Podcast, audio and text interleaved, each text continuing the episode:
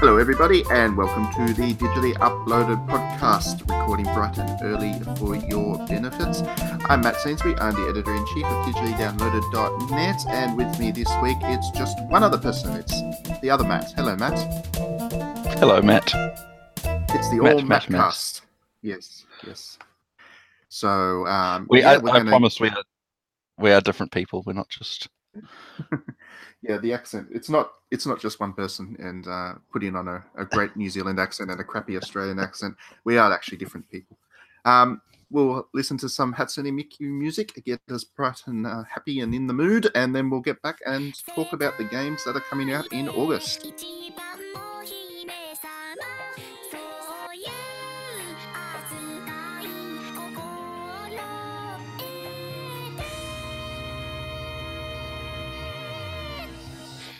on it.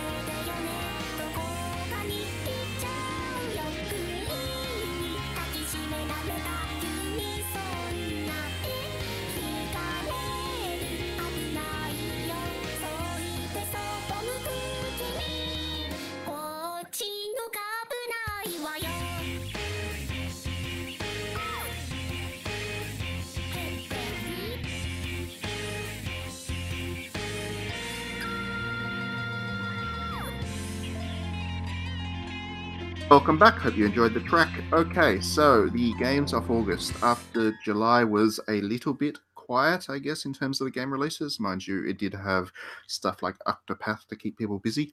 Uh, August looks like it's going to start picking things up again, and it's actually a pretty good month for releases, I think, overall. Uh, if we run through quickly, some of the highlights uh, that are coming to PlayStation 4 first. Uh, on August 7, Overcooked 2 comes out, and anybody who likes multiplayer should be looking forward to that one.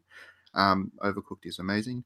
Uh, Madden NFL 19 also comes out on the same day for sports fans. Then we've got We Happy Few comes out on August 10, which is exciting. Um, Phantom Doctrine comes out on August 14, and that's basically James Bond meets XCOM, which is all kinds of cool.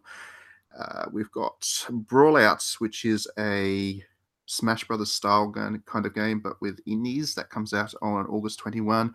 Guacama, Guacamelee 2 also comes out on the same day, and that's a that's a game that people should be pretty excited for. That's a real darling of the indie space. Shenmue 1 and 2 pack comes out on August 21, and that's going to last you months all by itself. Um, if you're into F1, that comes out on August 24, this year's version.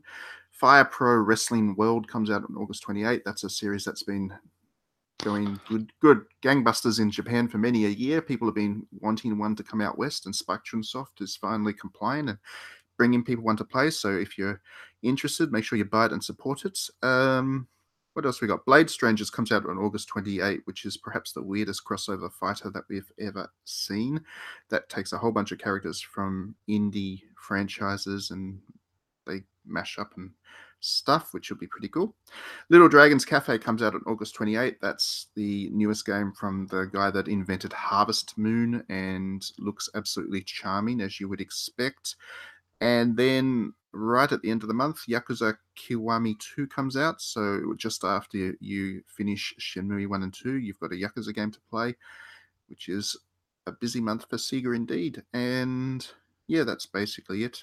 Oh, if you're into if you're into basketball, um, NBA 2K19 comes out on August 31, the least of the Matt. American sports, and now I'm going to get all kinds of hate mail for that. Um, Matt, are you Yeah. are you suggesting that people are going to finish Shenmue one and two in a week, and the week between those come out and Yakuza comes out?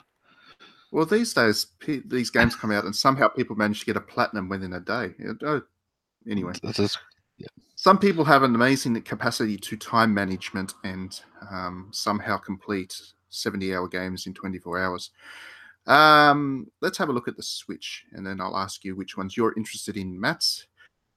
Let's see. On the Switch, on August 2, 1979, Revolution Black Friday comes out, and that is an amazing um, point and click adventure, if you want, uh, about a pretty important moment in the history of the Middle East. So that's uh, that's a serious game, but it's a good one. Uh, Salt and Sanctuary comes out on August 2 as well, a 2D Souls like, and yeah, that's quite good fun actually, uh, if you like your Dark Souls.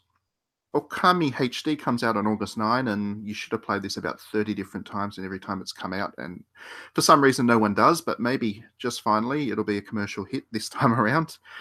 Uh, Cosmic Star Heroine comes out on August 14. That's um, that's a bit of a homage to JRPGs of old by a guy that specializes in that stuff, and it's actually quite decent and well worth looking forward to. And other than that, there's a lot of stuff that also comes out on PS4, like Little Dragons Cafe and Blade Strangers, if you're into playing them portable instead. Right at the end of the month, there are two big releases. The first is Victor Vran Overkill Edition. That is a particularly good Diablo clone, actually, uh, one of the better ones.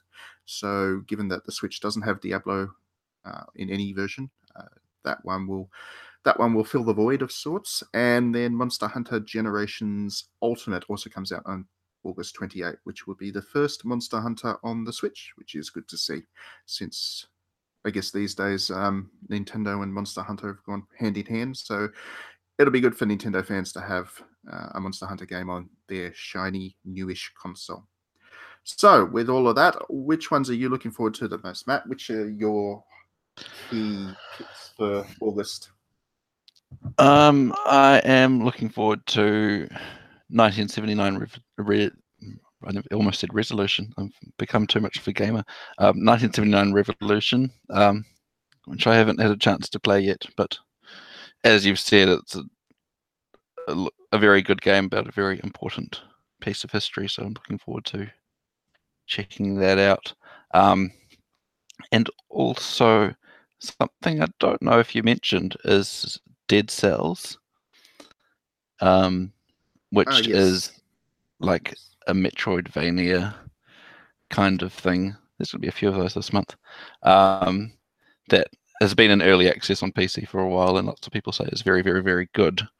Um, and as a bonus, it's let's support the developers who uh, have no bosses, and the entire team like makes a point of everyone being paid the same and having the same level of authority within the the developer. Yeah, that, which that was a big bit of news, I guess, that came up this week. There was an interview, I think it was, um, and Yeah. the developer came out and said their team of, I think it's about 14 or so, um, they're, they're basically all paid the same, whether they've been there for one year or 14, uh, and they all have an equal say in creative decisions that are kind of made within the game and nobody it's it's it's kind of the ultimate of the flat structure that a lot of organizations talk about there are no bosses uh, everybody works together and everybody enjoys the rewards equally, which is a nice, uh, nice thought, especially in the games industry where business models behind the scenes tend to be, especially in terms of the way that they look after their employees, tends to be controversial at the best of times. So yeah, it's it's worth um probably worth supporting the developer on that basis.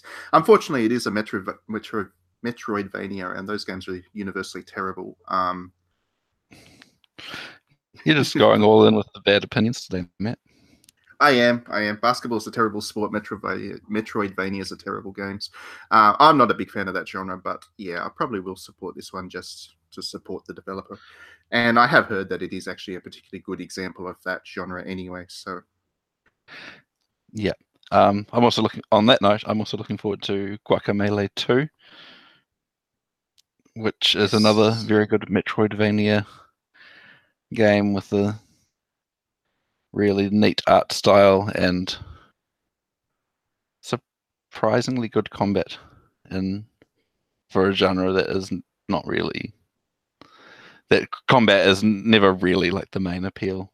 This was a game yeah, it's that- almost it's almost broad, broader like, isn't it? Um, yeah, as yeah. as opposed to being a platformer um, with with enemies that you kind of shoot and move on. It's it's yeah, it's much more intricate in that the combat system is pretty neat, which I think is what made it appealing to so many people. Uh, that plus its amazingly distinctive art style.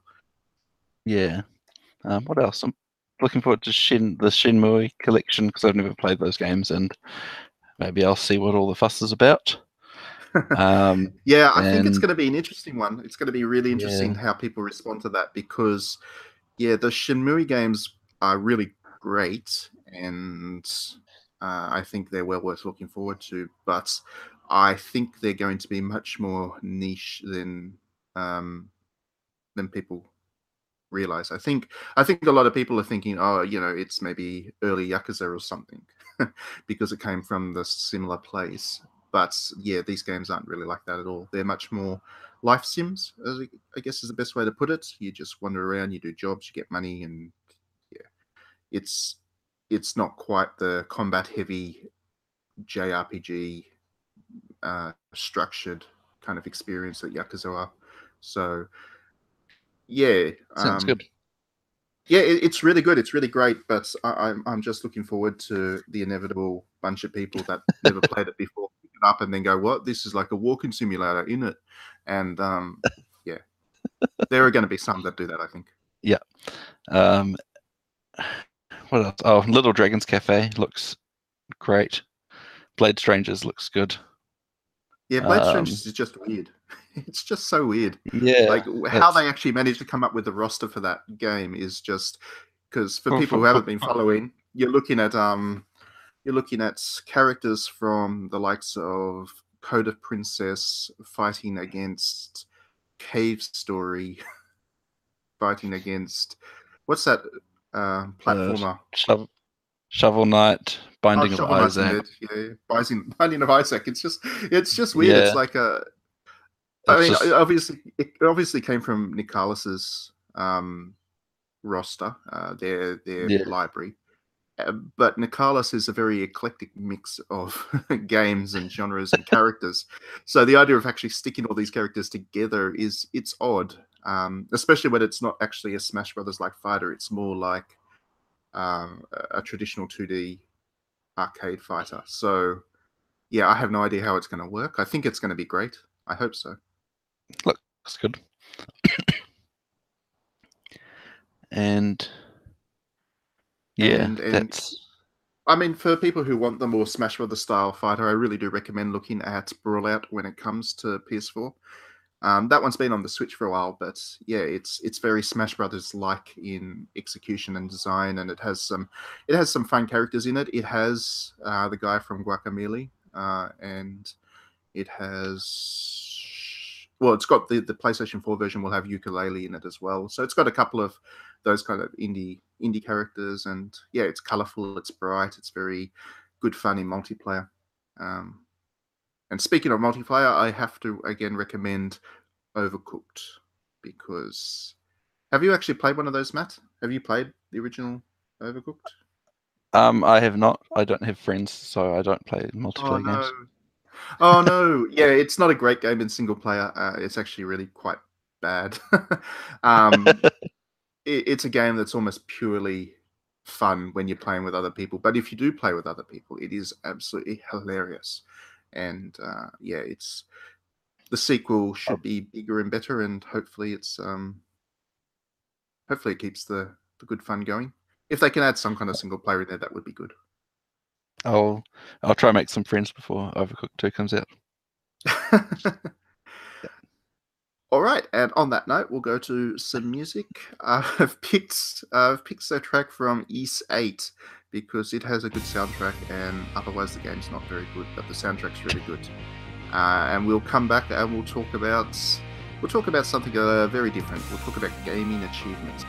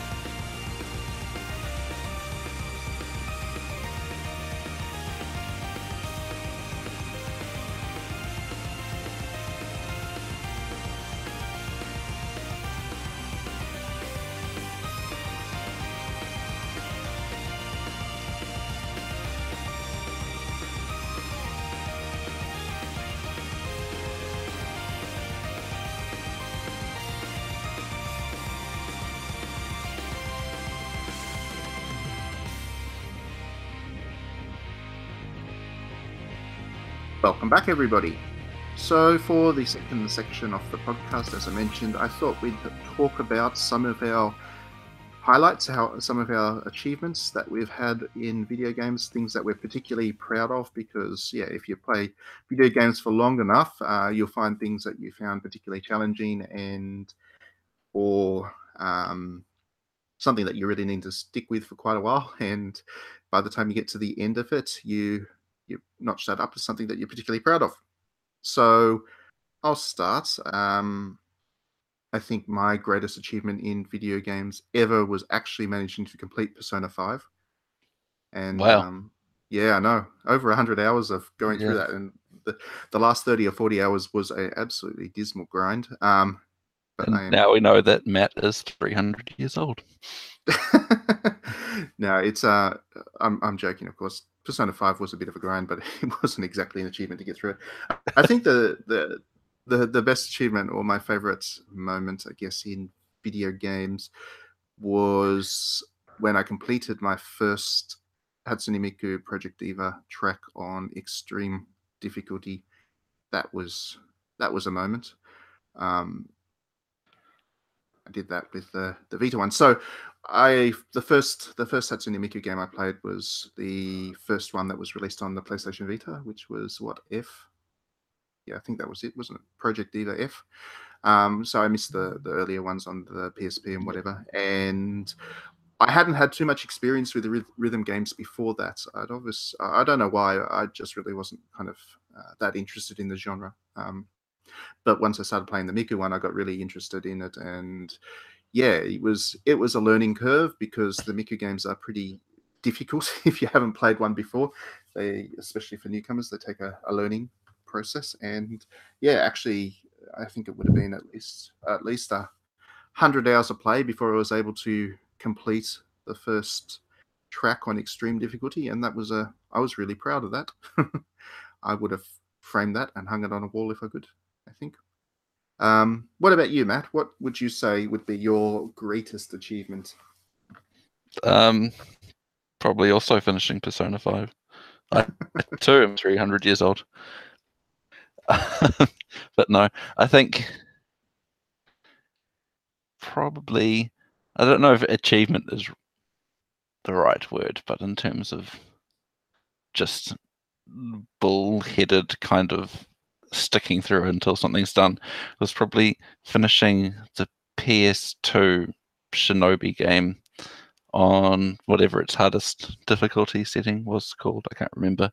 Um, and without getting into the never-ending argument about whether it's as good as the earlier Shinobi games, and don't, yeah, don't want to wade into into that. But it was still a very hard game on PlayStation 2, and yeah, I think this was a time before um, the convenience of sleep modes in game consoles, where you could just put the console to sleep and then without having to turn it off and lose wherever you're up to. Um, and before autosaves and convenient checkpoints and all that kind of stuff. So the final level of this game is probably about half an hour long, and then there's a boss fight at the end, which is the final boss.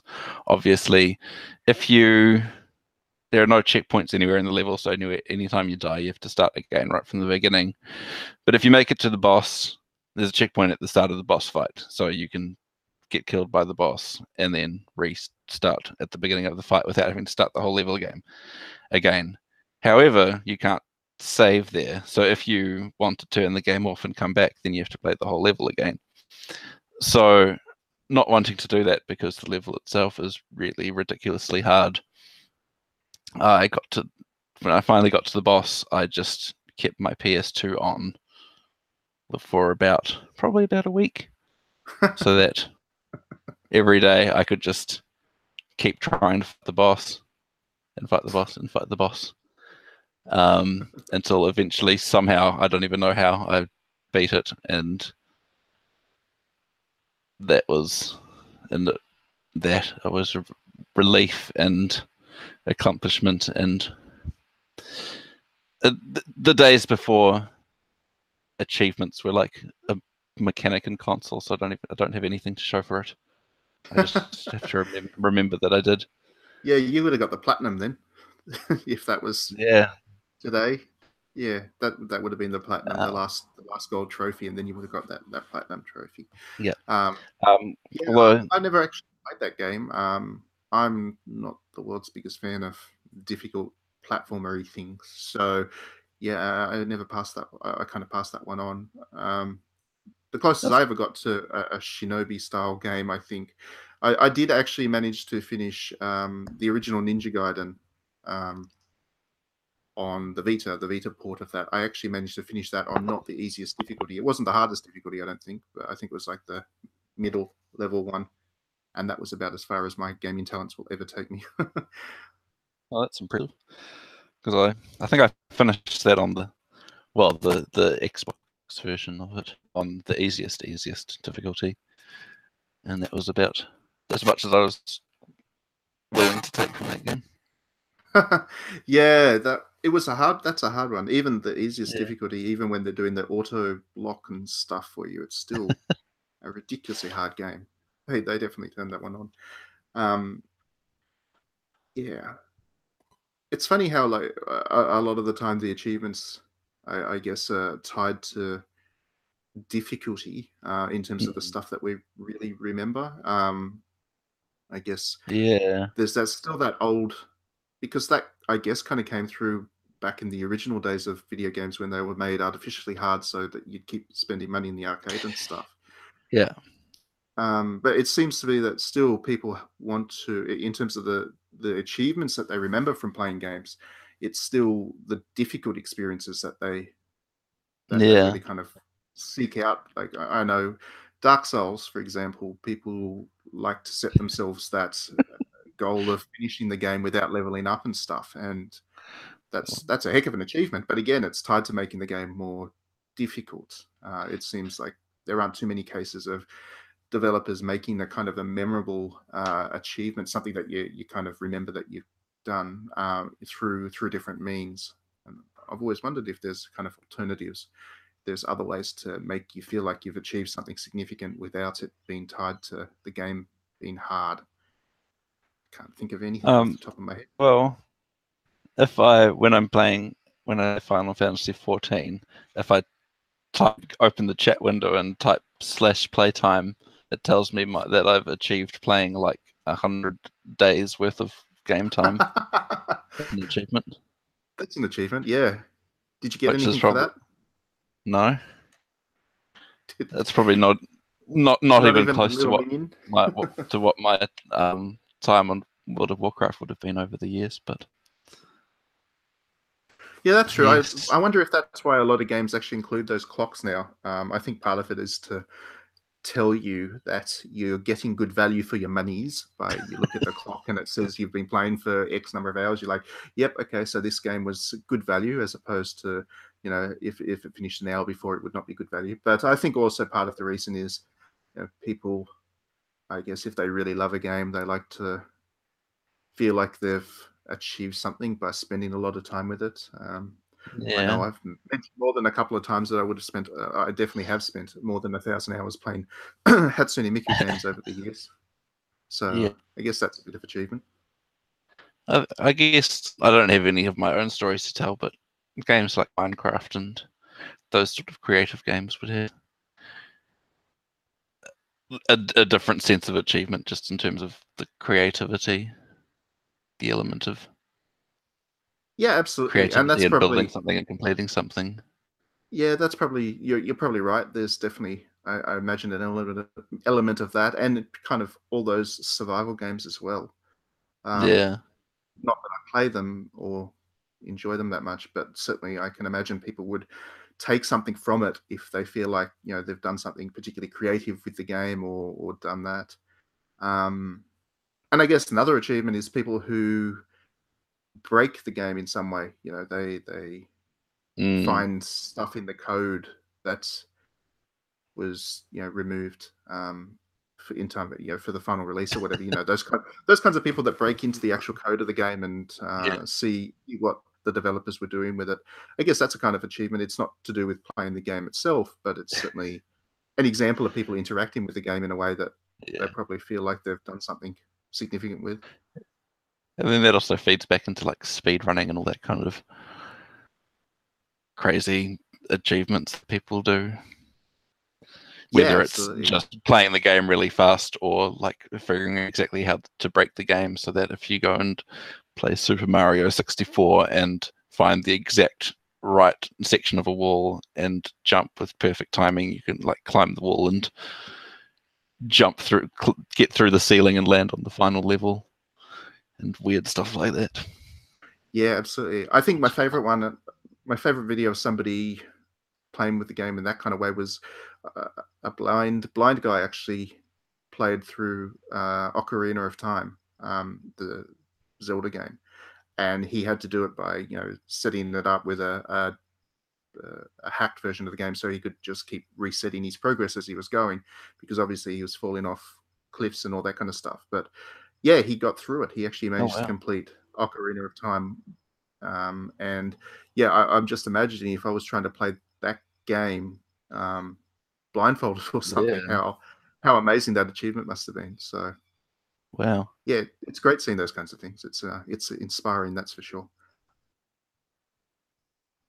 Okay, so we'll go to some more music. I think uh, I would pick some music from Shenmue since we are talking about that in the last section. It's actually got a really great soundtrack, and we'll come back and we will talk about a game that we hope a lot of people will be playing over the next week.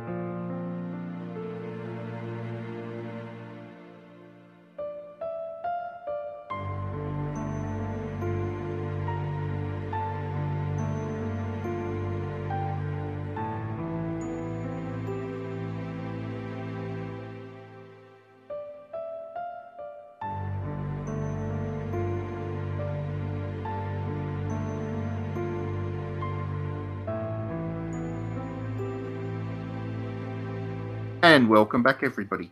So, for the final section of the podcast this week, where we look at one game in isolation, we're looking at one which uh, is new. If you, I, I guess, missed the original release of it, uh, it's Code of Princess. Now, this was a game that was released very early on in the 3DS's lifespan. I think it might have even been one of the first digital only games that was released on the console. And now we've got a HD remake of it available on the Switch. You might even be playing it by the time this podcast goes live. So yeah, uh, as somebody who's played both versions of it, I've got things to say. But Matt, you've only played the Switch version. What are your thoughts about it so far? Do you like it? Um, I've only played the first couple of levels. I think so. I haven't played enough really to have a concrete idea, but I'm enjoying it so far. Um, it is an interesting game. I'm sure you will have thoughts on the main character's costume. yeah, that's kind of the, As lots of people have, have, have thoughts on the main character's costume. Um, that's the reason to buy it. That's who- for sure. who, who aren't familiar, it's just a very, very fan servicey kind of. You, you, if you think about the the the chainmail bikini, as the people refer to it, taken to ridiculous extremes, that's basically Yeah, it's got. like the impy Yeah. version of the chainmail bikini. It's it's it's designed in in the way that it can absolutely minimize how much actual clothing there is, uh, and it's really quite uh, a spectacular effort, really. In terms of design, because yeah, you wouldn't imagine that it'd be possible to use that little um, to cover stuff, but it does. Um, I like how the game makes jokes about it. It's it's very um, yeah, it's very self-aware about it all, and it's yeah. it's uh, it's quite amusing actually. Um, yeah, I don't. Something about it is very weird to me, and I don't know in a way that that kind of I'm not usually bothered by that kind of fan servicey stuff. Um, and I think the the common argument of oh it's not practical is I think misses the point a lot of the time. But in, uh, something about the design of I can't even remember her name now the main character. What's her name? I just call her princess in my head. Princess. It starts with S. Yeah. Sol Solange. Thereabouts. That's right. Yeah, Um, something like that. Yeah, it just doesn't I think part of it doesn't. I was just going to say, I think part of it might be that, um, yeah, part of it might be that they're she's the only fan servicey character in the game, um, kind of. Like all the other characters are dressed quite normally for a kind of a fantasy game, I guess. Um, I wouldn't say they're dressed normally. Well, Then yeah, the enough. other characters aren't really aren't really they're not really fan- fan. So yeah, it kind of stands out that she's the only one. weird. Yeah.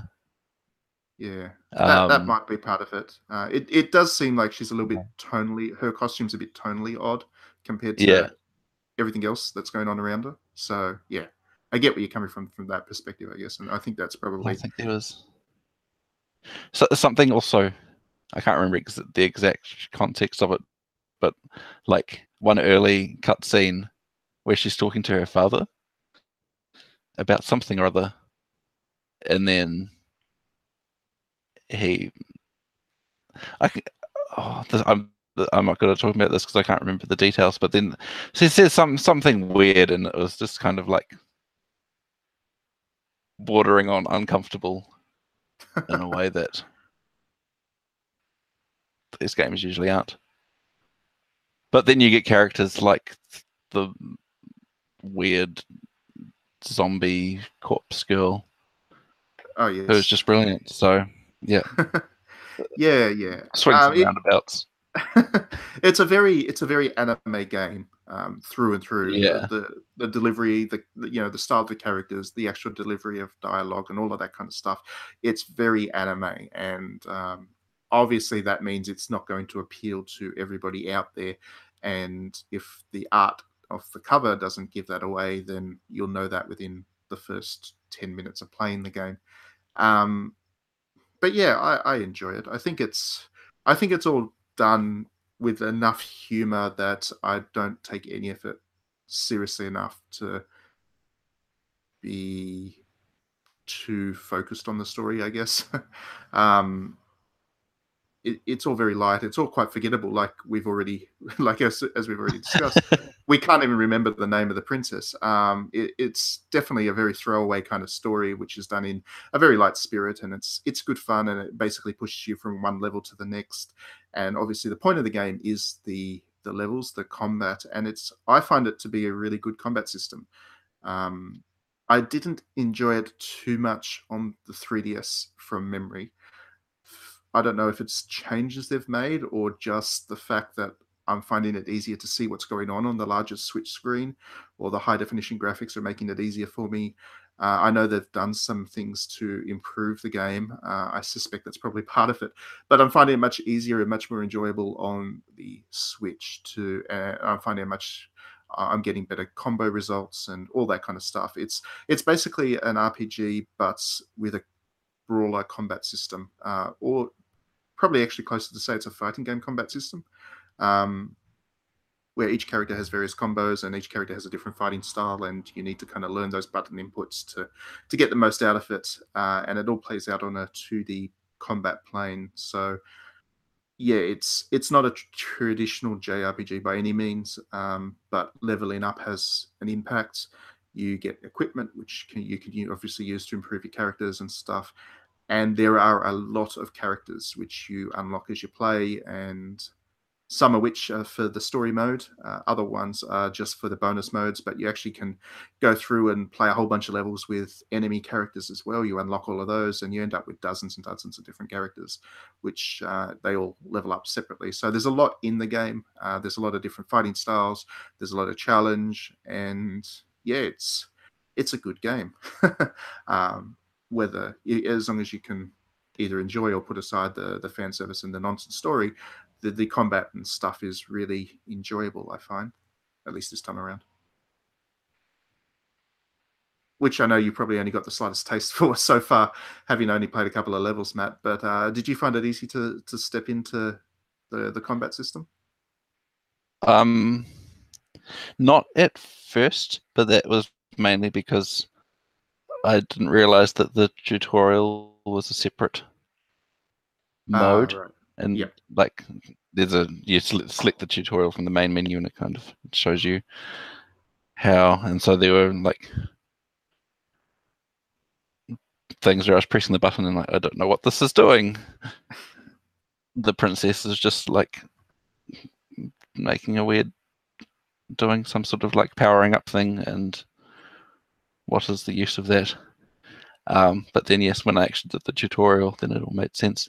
Um, yeah, I don't usually like beat 'em ups that much of the style, but in I'm a bit quite bland and button mashy and all the things people accuse Dynasty Warriors of being. But um, in Code of Princess, uh, there seems to be a lot more to it than just pressing buttons and watching things die, which is nice. Yeah, and that's why I kind of said it's probably closer to a fighting game than a beat 'em up. I know people can call it basically either. I don't know what it's listed as is in media and whatever. I think it might be listed as a beat 'em up actually, but it is closer to a fighting game. I find not the most complex fighting game, but a fighting game nonetheless. Just that you're taking on you know a half dozen enemies at once rather than one on one.